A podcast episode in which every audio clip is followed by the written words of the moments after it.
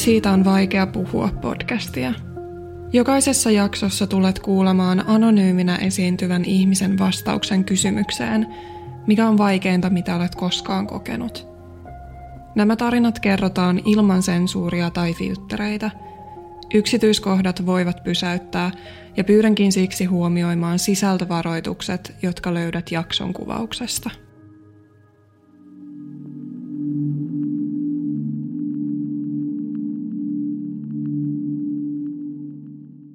Oon sitä mieltä, että mulla oli ihan semmoinen normaali, aika tylsähkö lapsuus.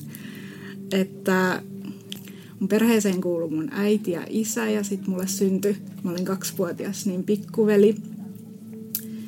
Isä tosin oli paljon töissä, hän oli yrittäjä, silleen, mutta äiti oli kotona koko oikeastaan mun lapsuuden sinne alakouluikään asti, että meillä oli silleen hyvä tilanne, että oli aina joku tuttu aikuinen siinä ja sitten paljon niinkö, muistan, että isovanhemmat oli niinkö äidin puolelta läsnä siinä mun lapsuudessa.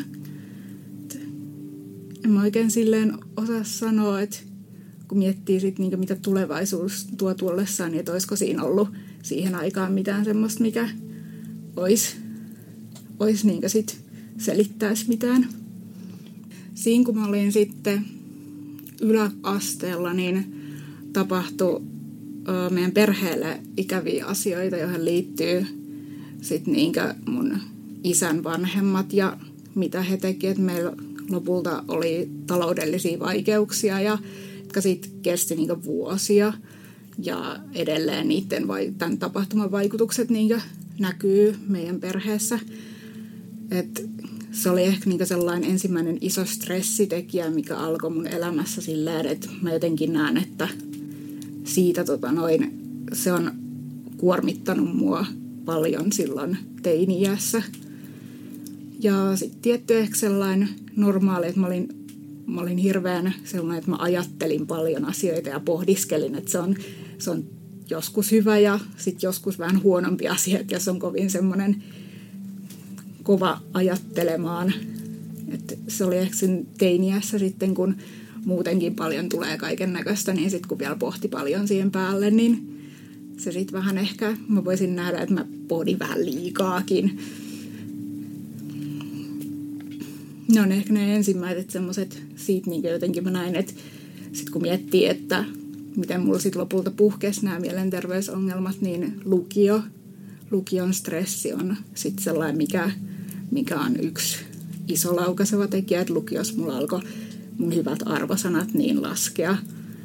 Ja mä en enää jaksanut keskittyä opiskeluun. Ja sitten tuli lopulta kaikenlaista muuta. Et mä muistan, että ysiluokan mä oikeastaan vaan koulussa istuin ja kirjoitin mun päiväkirjaan. Ja se päiväkirja on lähinnä sellaista, että, että mä pelkäsin, että muut lukee mun ajatuksia ja mä kirjoitin sinne vaan sitä, että, että, että mä tiedän, että sä luet mun ajatuksia niin jollekin, kuka istuu vaikka mun takana. Että, niin, että mä, mä kuulen, kun sä luet mun ajatukset ja täällä luen mun ajatuksia ja tällaista, niin, että siinä ei ole, se on hyvin semmoista ja mä olin, uppouduin vähän sellaisen omaan maailmaan. Ja mä näen, että siinä yksi, vielä yksi lisää stressitekijä oli se, että mikä niin lopulta ehkä oli se, mikä katkaisi niin sanotusti kamelin selän, että että mun suuri ensirakkaus ei rakastunutkaan mua takaisin, että me oltiin vain ystäviä, niin se oli mulle henkilökohtaisesti niin tosi iso paikka, että siinä oli ne stressitekijät, jotka kasaantui ja muistan, se on ollut joku aamu, mä oon ollut varmaan lukion, lukion toisen luokalla keväällä. Mä en enää mä niin kaaduin kotona lattialle, kun mä olin niin väsynyt ja mä en päässyt enää ylös siitä. Sitten mä soitin niin äitille töihin, että niin itkin vaan.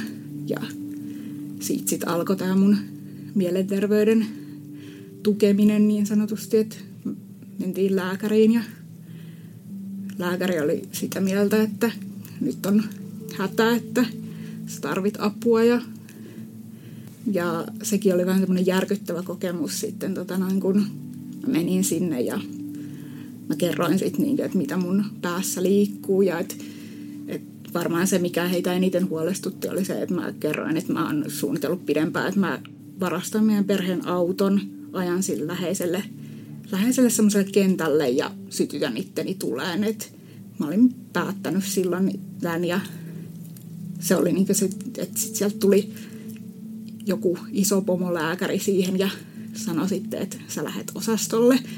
Ja mä muistan, mä kävelin sinne ihan sumussa ja mun perhe oli järkyttynyt siitä, että, niin, että miten huono olo mulla. Että mä olin kuitenkin, se oli kehittynyt siinä useamman vuoden aikana, mutta ehkä hekin oli ajatellut silleen, että se kuuluu nuoruuteen. Ja toisaalta heillä oli sit omia stressejä, että se vaikutti mun vanhempien parisuhteeseen se meidän perheen yleinen tilanne, mitä siinä oli. Mun perhe kuitenkin halusi tukea mua ja yritti silleen niin kuin, yritti päästä mun pään sisään silleen, että mikä, mikä homma.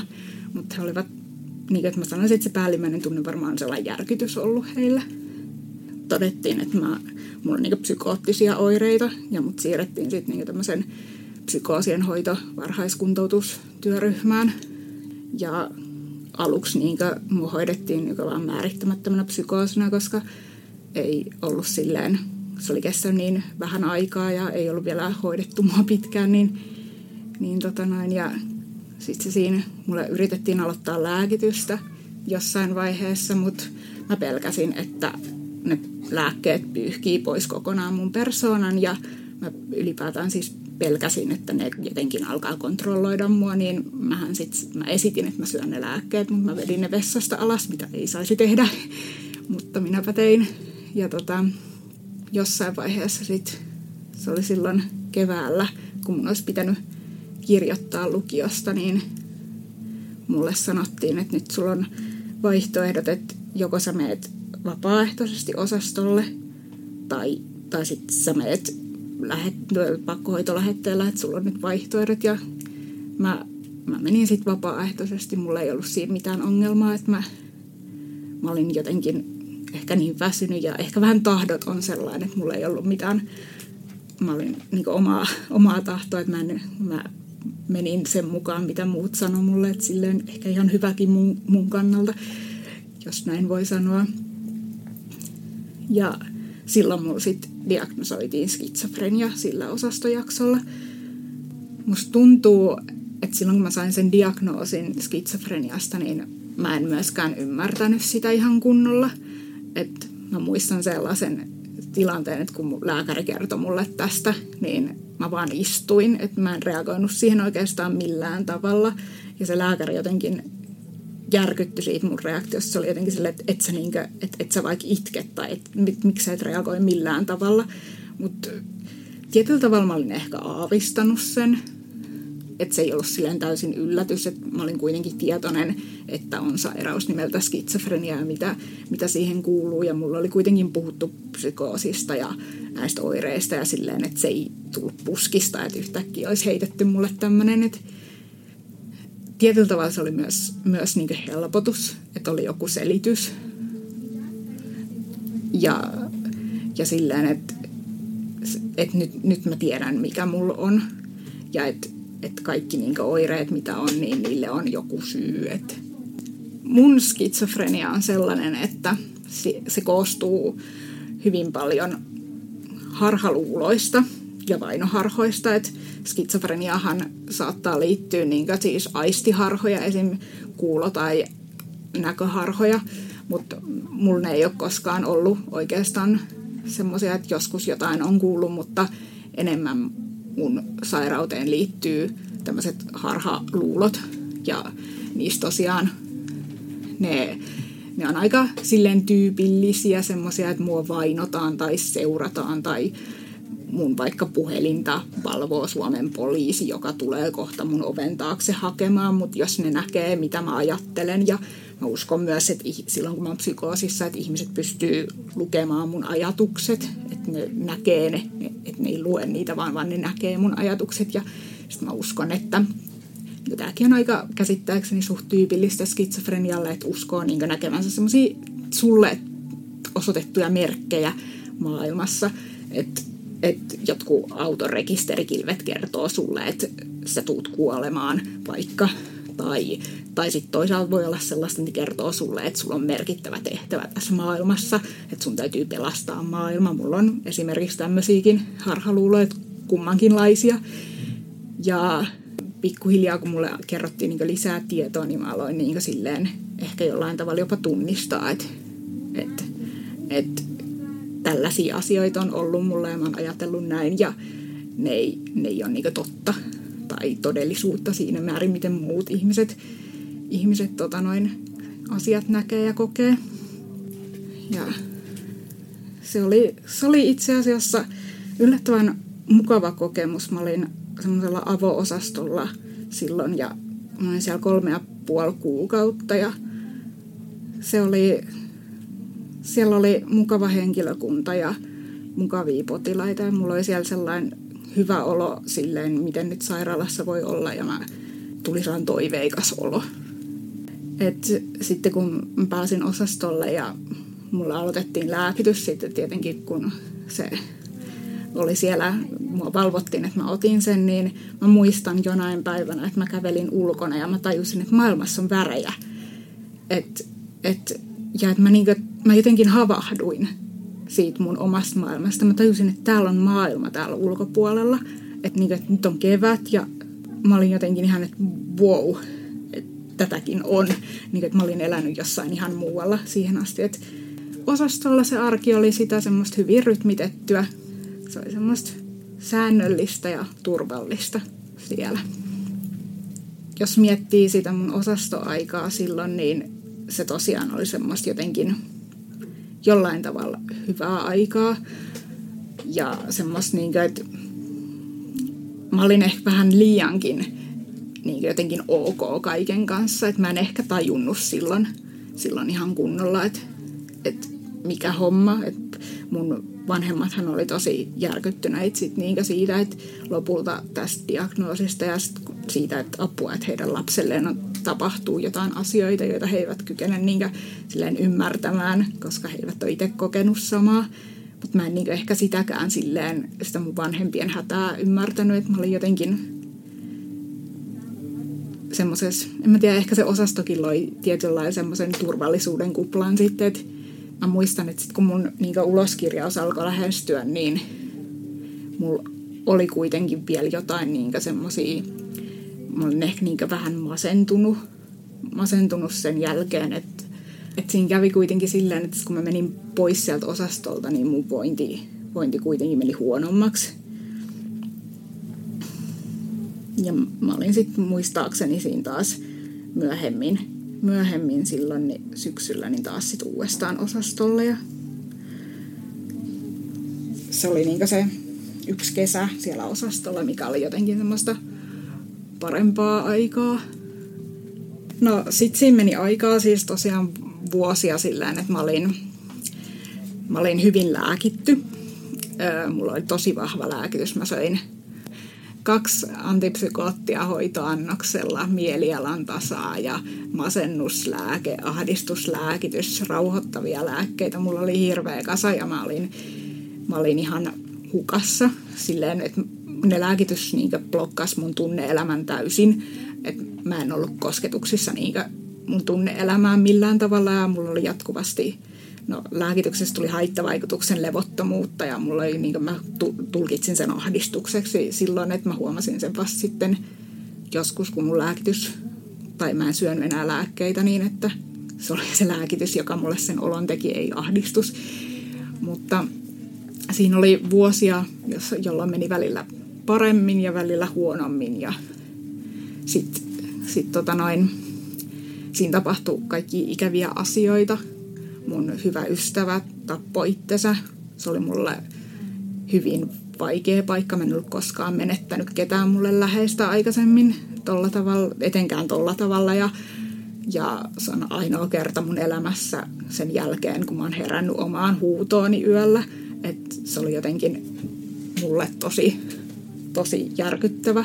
Mä olin ehkä vähän sellainen viaton, viaton tietyllä lailla silleen, että, mä, että vaikka elämä oli heitellyt, niin jo, jotenkin vielä oli semmoista viattomuutta jäljellä ja sitten niin kun tollain osukohalle, niin se sattui tosi paljon ja sitten mun silloiselle poikaystävälle niin puhkesi psykoosi silloin myös niinä vuosina ja se oli myös rankkaa, että siihen liittyy semmoisia, että mä jouduin vahtimaan häntä, että koska et, et, ettei hän tapa itteensä ja sitten mä muistan, että jonainkin iltana niin hän riehui semmoisen metsästyspuukon kanssa. Meillä, niin me asuttiin yhdessä ja, ja mä sanoin, että mun täytyy soittaa nyt poliisit tai sulle apua ja hän sanoi, että hän tappaa mut jos mä teen niin, niin sit mä vaan mä ajattelin, että mä, että, että mä, en, niin kuin, mä en uskalla, että mä en pärjää hänelle niin fyysisesti. Niin mä menin vaan nukkumaan ja mä ajattelin, että, että, niin kuin, että mä toivon, että aamulla mä en löydä täältä ruumista.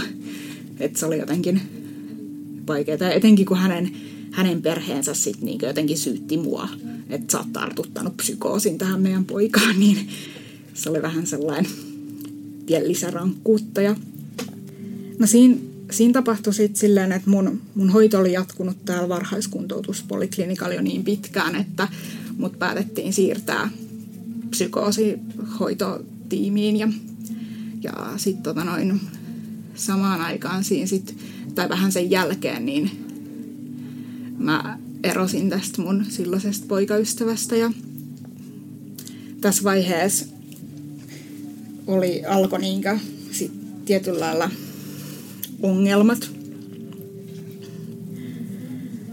Mulle alettiin puhua siellä psykoosityöryhmässä, että mä en, mulla ei oiskaan psykoosisairautta. Ja sehän oli mulle hirveä helpotus jotenkin, koska kuka haluaisi sairastaa psykoosisairautta. Ei se ole kenenkään toivellistalla ykkösenä millään tavalla. Ja sitten mulle alettiin puhua tämmöisestä dissosiaatiohäiriöstä. Kun mä kuuntelin niitä selityksiä, niin sehän tuntui selittävän aivan kaiken mun elämässä, siis ihan, ihan kaiken. Ja jotenkin mä innostuin siitä.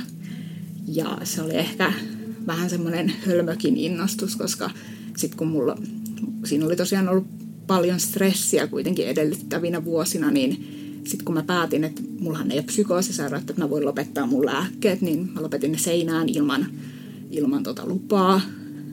Ja siitähän sitten seurasi, että mun vointi romahti. Mä päädyin sitten yrittämään itsemurhaa, jonka jälkeen mä päädyin sairaalaan ja osastolle. Ja tota, siellä tota noin sit tämä osaston lääkäri sanoi, että nyt kuule vaan, syöt ne sun lääkkeet, että aloitat uudestaan. Ja sehän sitten auttokin, että mun vointi, vointi vähän parani siitä. Mutta koska täällä jatkettiin edelleen tätä dissosiaatiohäiriöstä puhumista ja mä en ehkä ollut ihan parhaassa mahdollisessa henkisessä kunnossa silloin, niin, niin tota, mä sitten päädyin loppukesästä silloin niin lopettaa tällä kertaa niin kaikki mun lääkkeet oikeastaan niin seinään, paitsi masennuslääkityksen silloin. Et, ja siitä sitten seurasi se, että mulla puhkesi toinen psykoosi, elämäni toinen psykoosi. Ja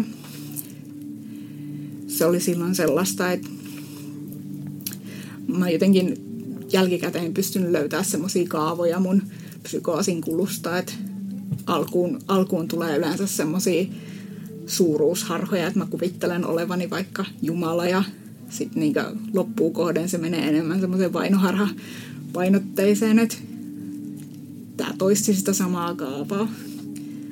Mulle esimerkiksi on sellainen, että mä kuvittelen psykoosissa, että jos mä astun ihmisen varjon päälle, niin tämä ihminen kuolee ja sehän vaikeuttaa hyvin paljon liikkumista ulkomaailmassa. Että sit mä tietenkin kun joskus on pakko poistua kotoa ja joihinkin niin vaikka hoitoihin, hoitokäynteihin on mennyt, niin sitten sit mä vaan kävelen tuolla ja mietin sille, että taas ihmisiä kuolee ja se on hankalaa.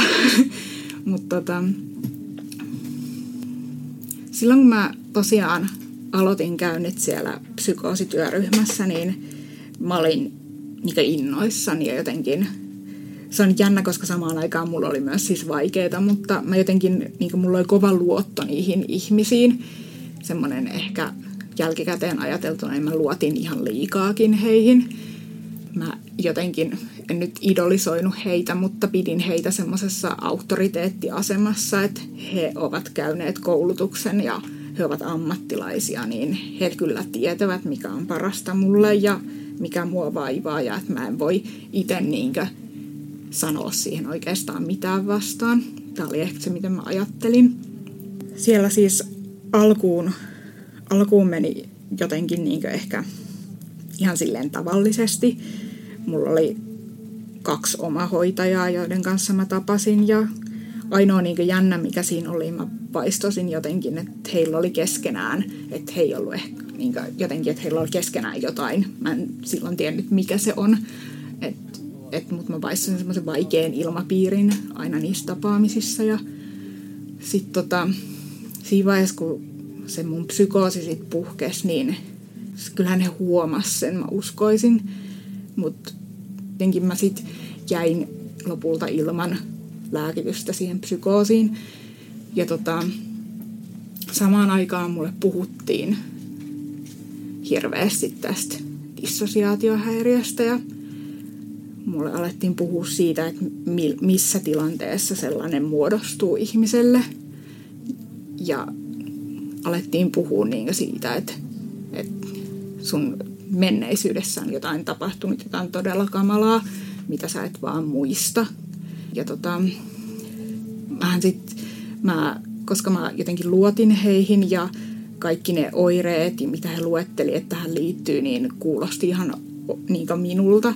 Ja mä pystyin näkemään ne itsessäni, niin, niin mä sitten olin sitä mieltä, että kyllähän tämä näin on. Ja aloin epäillä sit, että jotain on tapahtunut ja mä vetäydyin siinä vaiheessa vielä enemmän niin mun perheen vaikutuspiiristä, että mä jotenkin, mä olin siis samaan aikaan tosiaan psykoottinen, että mä kuvittelin silloin muun muassa, kun mulle puhuttiin, että sulla on tällaisia dissosioituneita persoonallisuuden osia, eli siis voidaan nyt vaikka, koska on lyhyempi sanoa, niin tietynlaisia sivupersoonia. Ja tota, mä kuvittelin silloin muun muassa psykoosissani, että mä en voi kuolla ollenkaan, kun mulla on tällaisia. Että mä olin ihan sille, että tämähän on paras juttu ikinä, että miksi, miksi kaikille ei ole tällainen, että kaikki lapset pitäisi traumatisoida lapsena. Että niin et, et nehän olisi kuolemattomia, että tulisi superihmisrotu. Mä ajattelin jotenkin tällä, että mun ruumiin voi tappaa, mutta nämä sivupersoonat jää elämään ikuisesti. Että tämähän on ihan mahtavaa. Että tämä kertoo ehkä siitä, mun mielentilasta silloin, että mikä se oli, että minkä verran mä pystyin käsittämään normaalia arkea. Ja tota, niissä tapaamisissa, niin mä muistan, mä itkin. Mä itkin oikeastaan aina, tai sitten mä olin semmoinen apaattinen. Mutta lähinnä mä itkin, mä olin jotenkin hyvin hämmentynyt. Se mun hoitaja niin aina oikeastaan joka tapaamisella niin muistutti mua siitä, että mä muistutan lasta, että sä oot ihan kuin pieni lapsi. Se puhuu mulle silleen kuin lapselle. Ja sitä se niinku toisteli ja kysy, niinku aina kysyi, niinku, että minkä ikäinen sä oot. Että et, et, niinku, et minkä ikäinen, että sä näytät nyt tosi pieneltä, että minkä ikäinen sä oot. Ja mä olin, mä, olin, mä muistan, mä itkin vaan ja mä, mä sanoin, että mä en tiedä. Että et mä olin todella hämmentynyt niistä kysymyksistä, että mä jotenkin ajattelin sille, että mä oon niin 20, 25, mutta toi kysyy multa, että minkä ikäinen mä oon. Että et, et, mitä mun pitäisi tähän vastata, että onks mä väärässä. Että eks mä oo ja jotenkin se hämmennys oli vaan todella suurta. Mä muistan, että silloin kun mulla kyseltiin siitä mun iästä, niin mä oon aika varma, että jossain vaiheessa mä sit tavallaan murruin ja myönsin, että mä oon lapsi. Ja musta tuntuu, että se mun hoitaja oli jotenkin kauhean sellainen voiton riemunen silloin. Mulle tuli sellainen, että, että se olisi niin sisäisesti hypähtänyt oikein ylöspäin ja ollut silleen, että jes, että, niin, että nyt tämä meni kohdalla ja nyt me saatiin se vastaus, mitä me ollaan tässä monia viikkoja yritetty saada ulos tästä ihmisestä. Että ahdistavinta on ollut se siinä vaiheessa, kun multa alettiin silleen kysellä vihjailevasti, että onko joku koskettanut sua joskus ilman sun lupaa. Ja se oli todella ahdistavaa, koska mulle niinku tuli sellainen tunne, että ei. Mutta sitten kun mulle oli puhuttu, että mä en vaan muista sitä, niin sitten kun mä, niinku, mun tajuntaan iskee se, että tämähän on täytynyt tapahtua, että, niinku, että mä en vaan muista sitä, mutta kun oli puhuu siitä – niin sen on täytynyt tapahtua. Ja sit siihen liittyy myös vielä sellainen, että mun hoitaja joskus, kun mä itkin, niin pyysi mua silleen, että, että saako hän koskettaa sua. Ja mä olin silleen, että ei, että en mä halua, että vieras ihminen koskettaa mua. Niin mä muistan, että hän jotenkin otti sen niin, että, että joku on koskettanut mua joskus ilman lupaa ja nyt hänkään ei saa ja mä en pystynyt korjaamaan. Että mä en pystynyt silloin sanomaan, että mä en vaan halua, että sinä ihmisenä kosket muhun, että mä haluan nyt olla rauhassa, että mä haluan oman tilan. Mutta mä olin niin jotenkin voimaton ja, ja epätoivonen silloin, että mulla oli niin huono olo, että mä en, mä en niihin aikoihin siis nukkunut tai syönyt oikeastaan mitään. Että jos mä en ollut polilla, niin mä makasin hereillä pimeässä huoneessa ja ajattelin mun sekavia ajatuksia, että se oli mun elämää. Join kokista joskus ja sitten kun se loppui, niin sitten mä en syönyt enkä juonut mitään. En, niin mun elämä koostui siitä maailmasta, että mulla oli poli ja se pimeä huone. Ja mä muistan, että mä jotenkin aina niinkö, mulla on yleensä kahden viikon välein tapaamisia. Kun mä kävin siellä, mä poistuin sieltä polilta niin hyvin sekavassa mielentilassa. Sitten eka viikko meni siihen, että mä jotenkin yritin niin toipua siitä. Ja sitten tokalla viikolla mulla alkoi tulla sellainen, että joku on pielessä, että tämä ei nyt ole ihan ok. Ja sitten mä taas menin sinne. He, he yritti, he yritti niinku yhtä juttua ajaa ja mä sitten olin alkuun hämmentynyt ja sitten tota, tähän liittyy esimerkiksi se, että, että mä aloin kuvitella, että mun äiti on narsisti, ihan hirveä narsisti, siis semmoinen oikein pahanlaatuinen ja tähän liittyy semmoinen, että mä muistalisin että tämä mun, mun hoitaja kertoi, että hän on käynyt terapiassa ja hänen äitinsä on narsisti, että hän kyllä ymmärtää mua. Ja että, niin, että hänen äitinsä ei ole diagnosoitu narsistiksi, vaan hän ja hänen terapeuttinsa olivat tulleet siihen tulokseen, että hänen äitinsä on narsisti. Ja, ja mä, olin, mä muistan, mä olin silloinkin jotenkin kauhean helpottunut, koska sehän tuntuu hirveän hyvältä, kun joku sanoo, että se ymmärtää sua. Ja, ja ylipäätään tällä hoitajalla oli sellainen tyyli ja siis taito saada mut tuntemaan itteni hirveän erityiseksi. Että hän, niin kuin, että sillä, sillä välillä, kun hän ei niin kysellyt multa, että minkä ikäinen mä oon ja kuka mä oon, niin hän, hän tota noin, kertoi mulle tällaisia juttuja, että ihmiset, joilla on vaikea dissosiaatiohäiriö tai dissosiaatiivinen identiteettihäiriö, niin on erityisen lahjakkaita. Ja heillä on he ovat niin kaikin tavoin lahjakkaita. Jotenkin hän luetteli, että kirjallisesti lahjakkaita ja älykkäitä ja luovia ja jotenkin niin kuin, hän tuli mulle sellainen, niin kuin, että, että, niin kuin, että wow, että mähän on, mähän on nyt jotenkin niin tosi hyvä sellainen ekoboostaus oikein siihen. Että sekin loi sitten semmoista tietynlaista, että joskus jos musta tuntuikin, että mä olin epävarma, epävarma siitä, että onko tämä nyt, mutta tietyllä tavalla sitten se kuulosti kauhean houkuttelevalta. Että se on kaksi tällaista puolta. Ja sitten kun me tosiaan, sit kun alettiin vihjailla näitä, näitä muka tapahtuneita seksuaalirikoksia, niin mähän aloin kuvitella sitten, että, että mun äiti ja isä on molemmat niin tehnyt mulle seksuaalista väkivaltaa ja myös mun veljelle, että se laajeni tälleen. Mä olin ihan kauhuissani, kun mä tajusin niin tämän. Ja sitten kun mä lähdin miettimään, että mun äiti työskentelee niin lasten kanssa – niin mähän olin, mä olin niin sille, että pitääkö mun ilmoittaa nyt poliisille. Että mä olin, jos mä en olisi ollut niin sekasin, niin siis, että nyt mä makasin vaan sängyssä ja kykenemätön niin toimimaan maailmassa, että mä olin lamaantunut, niin mä olisin varmaan, mä olisin varmaan oikeasti soittanut mun äidin työnantajalle ja, ja poliisille, että mun äiti on lapsen raiskaaja. Ja tota, tähän, tähän ei jäänyt tähän, vaan mun sekavassa päässäni mä sitten yhtäkkiä niin tajusin, että et ei, että se ei ole vaan mun vanhemmat, vaan myös heidän kaikki ystävänsä. Ja että kaikki mun lapsuuden ystävät on joutunut seksuaalisen väkivallan uhriksi. Että et niin, et täällä on ollut joku tällainen lapsipornotehdas ja mä olen aivan vakuuttunut, että se on totta. Ja se on siis, sehän on traumaattista tajuta tollasta asiaa, että koska ne on aivan hirveitä asioita, kun kenenkään ei pitäisi joutua kokemaan semmoista. Ja mä tajusin, että se on tapahtunut mulle. Ja se oli jotenkin, niin mä en pystynyt edes käsittää sitä. Ja mä olin hirveän vihanen. Sen lisäksi, että mä olin kauhuissani. Ja mä päätin, että silloin mä tiesin, että on tulossa semmoiset juhlat, johon nämä kaikki ihmiset tulee.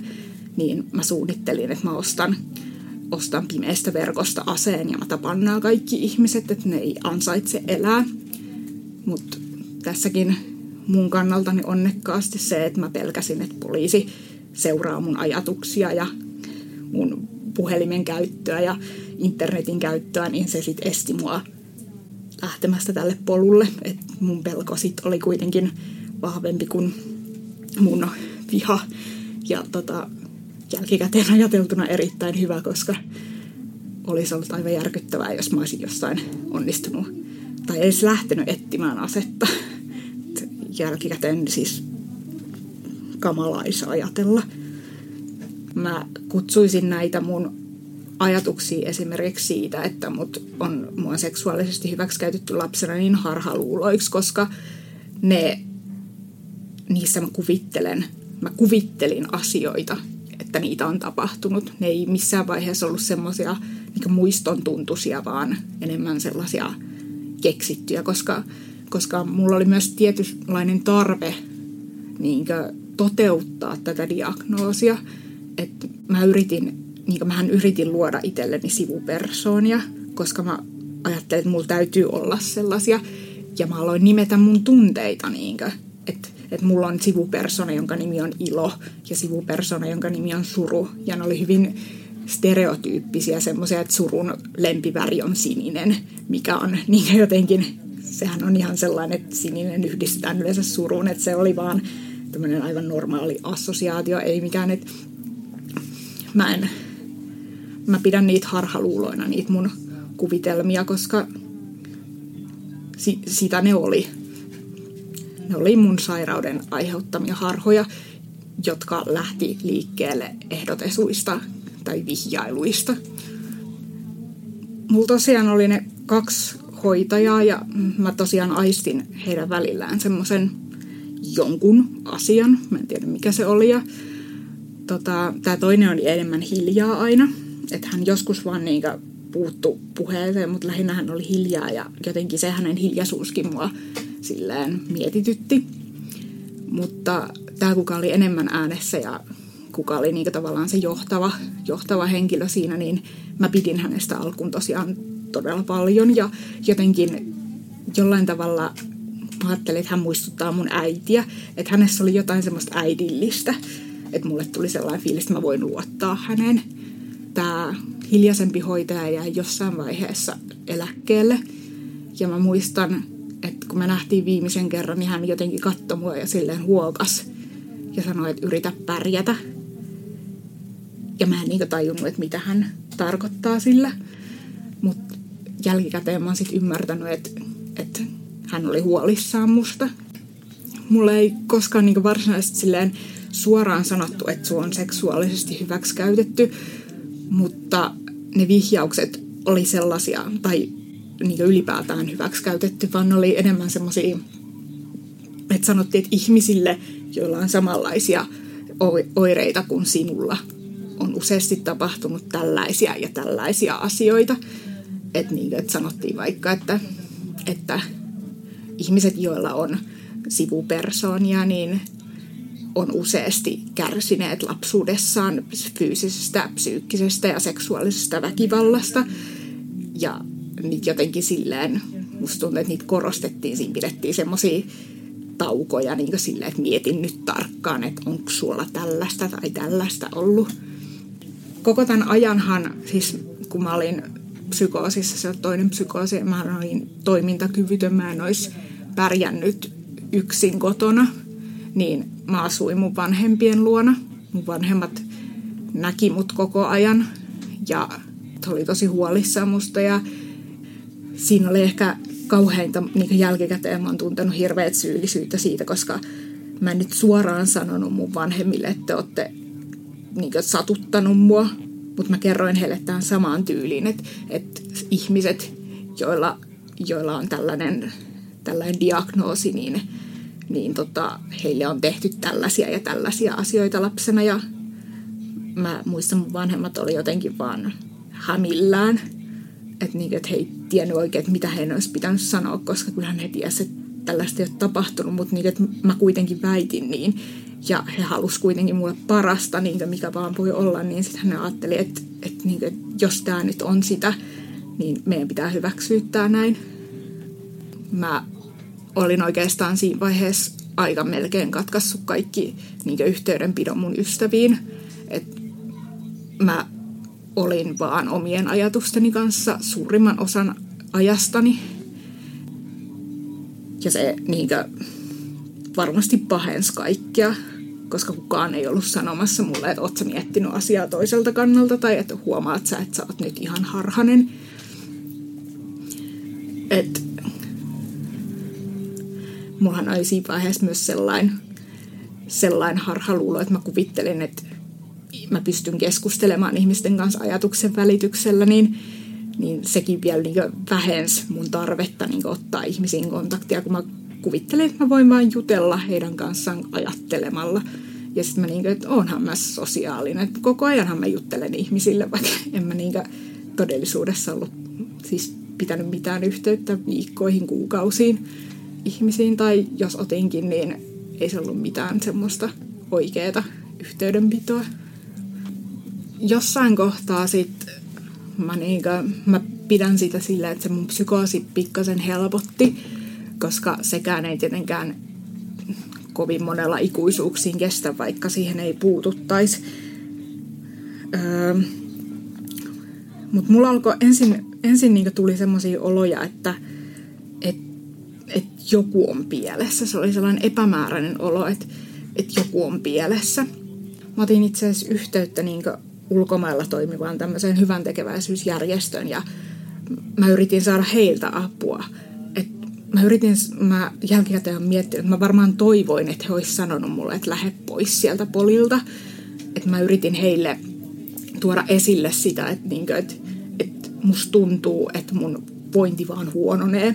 Että vaikka mä käyn hoidossa, niin mun vointi vaan huononee. Että mikään ei muutu paremmaksi, että musta on tullut vaan sekavampi ja mun elämästä on tullut huonompaa ja niin kuin, että mun elämältä on tippunut pohja, että joku on pielessä. Ja mä kuukauden ajan lähettelin heille sähköposteja. Ja sitten mä muistan, että he niin lopulta vastas mulle vaan jotenkin silleen, että sä tarvit niin apua, että hae apua. Ja mä jotenkin petyin ihan hirveästi, kun he ei voineetkaan auttaa mua niin mitenkään. Että he sanoi vaan, että mene ja me takas sinne, mistä sä oot niin tullut tavallaan. Ja se oli hirveä pettymys mulle. Mutta pikkuhiljaa mä jotenkin aloin vastustaa sitä mulle esitettyä ajatusta. Mä aloin kyseenalaistaa sitä. Ja mä en oikein tiedä, mistä se lähti, mutta se oli semmoinen liukumo, niin kuin, että tietyllä tavalla mä joskus aina välillä olin samaa mieltä heidän kanssaan ja joskus sitten taas en. Ja pikkuhiljaa se alkoi kallistua siihen, että nyt joku on niin pahasti pielessä täällä tässä jutussa, että, että mä muistan, että silloin kun mä päätin, että mä lopetan sen mun hoitosuhteen, niin mä olin siinä pisteessä, että mä ajattelin, että jos, jos mä en lähde taas pois, niin mä tapan itteni, että mulle käy niin huonosti, että mä, voi, että mä en selviä, että mun on pakko päästä pois.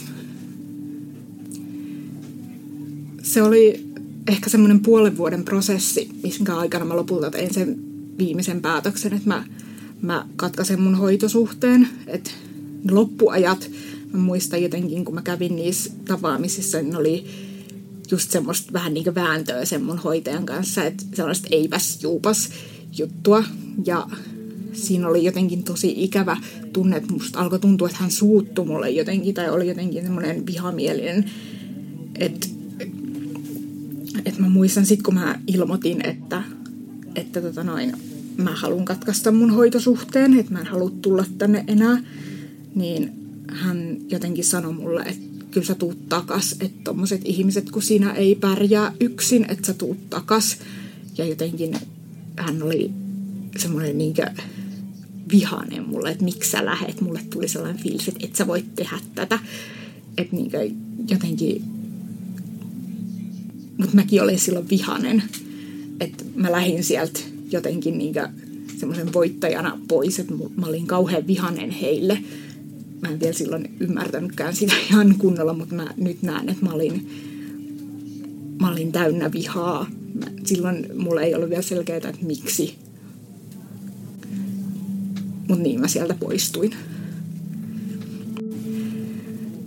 Mä oon joskus miettinyt, että olisiko tästä pitänyt tehdä jonkinnäköinen valitus, mutta pelkään niitä ihmisiä edelleen niin paljon, että mä en uskalla. Enkä mä tiedä, onko mulla oikeuttakaan enää tässä vaiheessa. Tästä on kuitenkin sen verran aikaa. Mutta mä tosiaan siis, mä pelkään heitä edelleen. Mä pelkään, että jos mä jossain kohtaisin heidät, että mitä tapahtuisi. että etenkin tämä mun hoitaja on sellainen henkilö, että mä en halua koskaan missään törmätä häneen tai kuulla hänestä mitään. Et, et mä pelkään, että jos mä tekisin jonkinlaisen valituksen, se kääntyisi vaan mua vastaan. Ensimmäiset viikot niin sen jälkeen, kun mä lähdin sieltä polilta, niin oli sellaista niin helpotusta.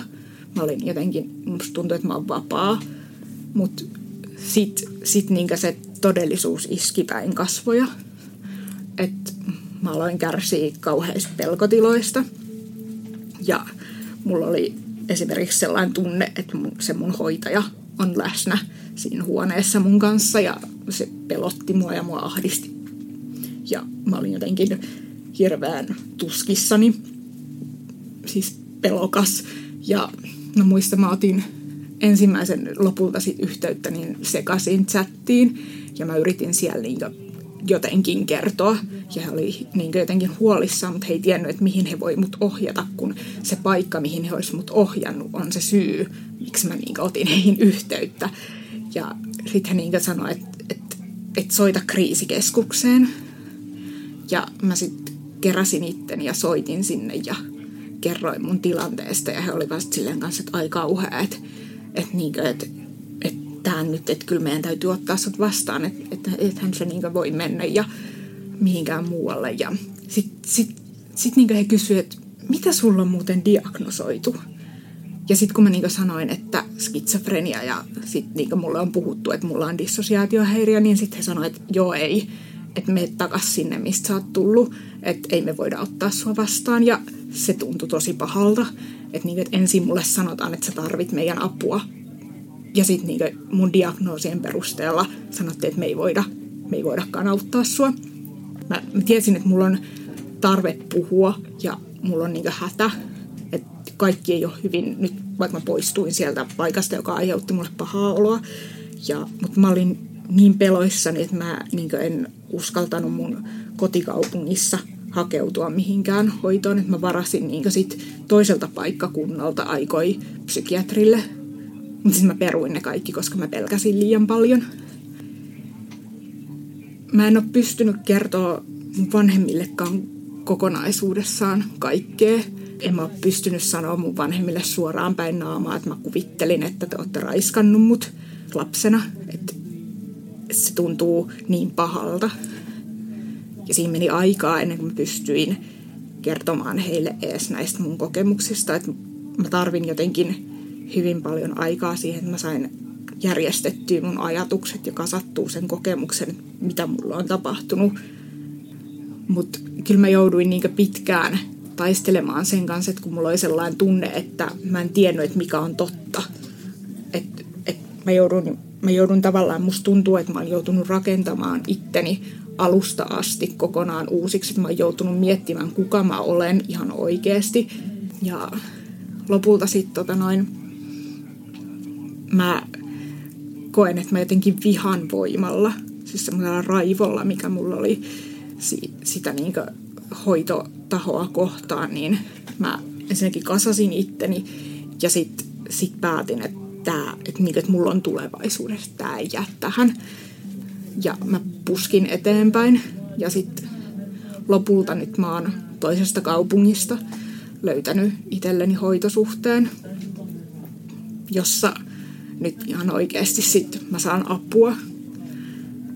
Että mulla on lääkitys ja nämä on, mulla on varmistettu, että mulla on skitsofrenia, että, että mä en kuulemma vaikuta lainkaan henkilöltä, jolla on dissosiaatiohäiriö. Ja tota, nyt, nyt tuntuu, että asiat on tosi hyvin. Musta tuntuu, että mua ei pelota enää. Ja mä oon pystynyt puhua heille myös näistä mun kokemuksista ja mä saan apua siihen, mä pystyn käsitellä näitä.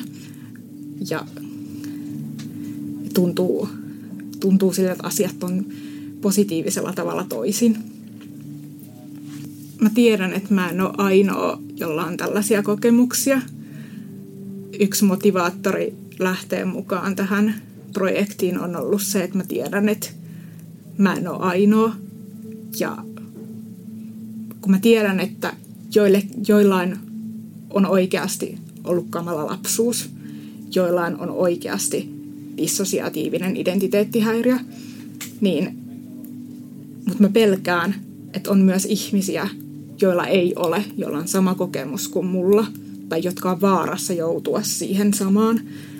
Ja mä en toivo tätä kenellekään, niin mä teen tämän myös sen vuoksi, että ne, jotka oikeasti tarvii apua, saa sen, mutta sitten ne, jotka tarvisi jotain toisenlaista apua, niin osaisi ehkä välttää mun kohtalon.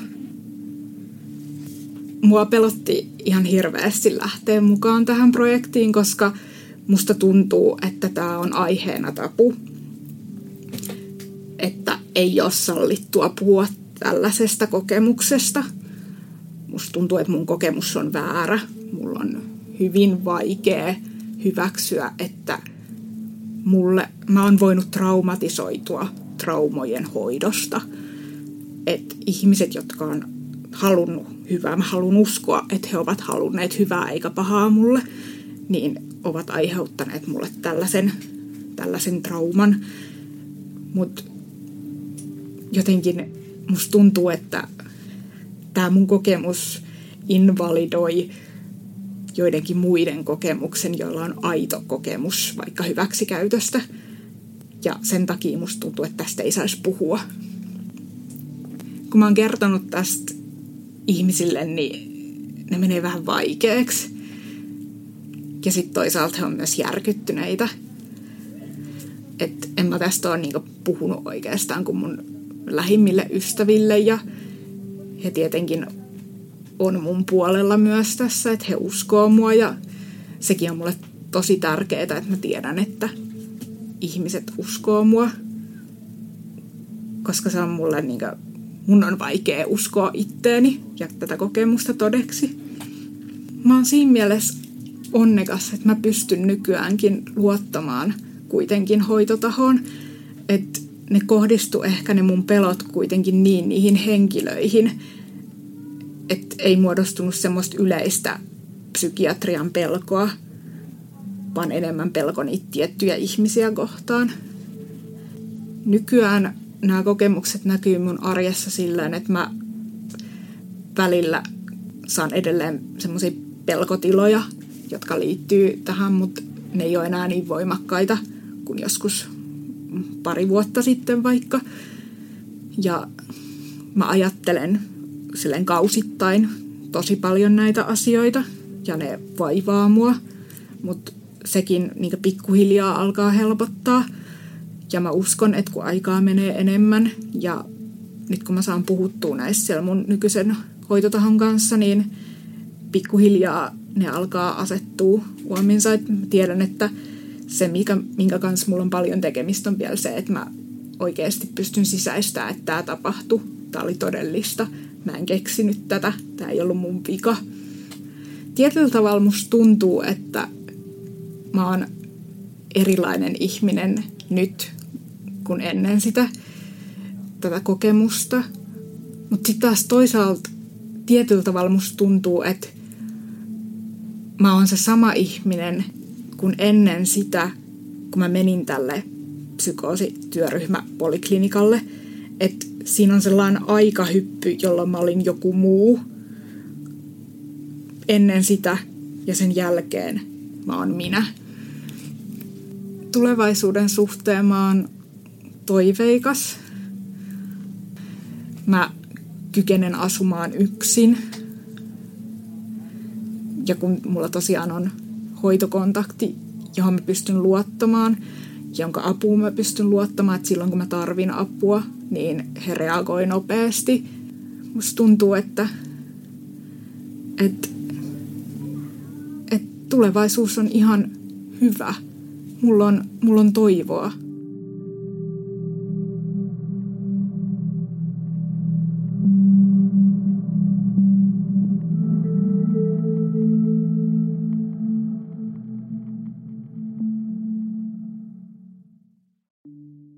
Olet juuri kuunnellut Siitä on vaikea puhua podcastin jakson. Jos päivän aihe kosketti sinua, olen laittanut jakson kuvaukseen linkkejä, joiden avulla voit hankkia keskusteluapua. Suosittelen tutustumaan niihin. Jos haluaisit osallistua podcastiin ja kertoa oman tarinasi, voit lähettää hakemuksen osoitteeseen siitä on vaikea puhua at gmail.com. Suurin kiitos jaksossa tarinaansa jakaneelle haastateltavalle – siitä on vaikea puhua podcastin löydät myös Instagramista nimellä Siitä on vaikea puhua. Sieltä löydät muun muassa kuvan esineestä, jonka haastateltava henkilö kertoi muistuttavan häntä jaksossa puhutusta aiheesta. Kiitos kun otit aikaa päivästäsi kuullaksesi yhden ihmisen tarinan. Ensi kertaan.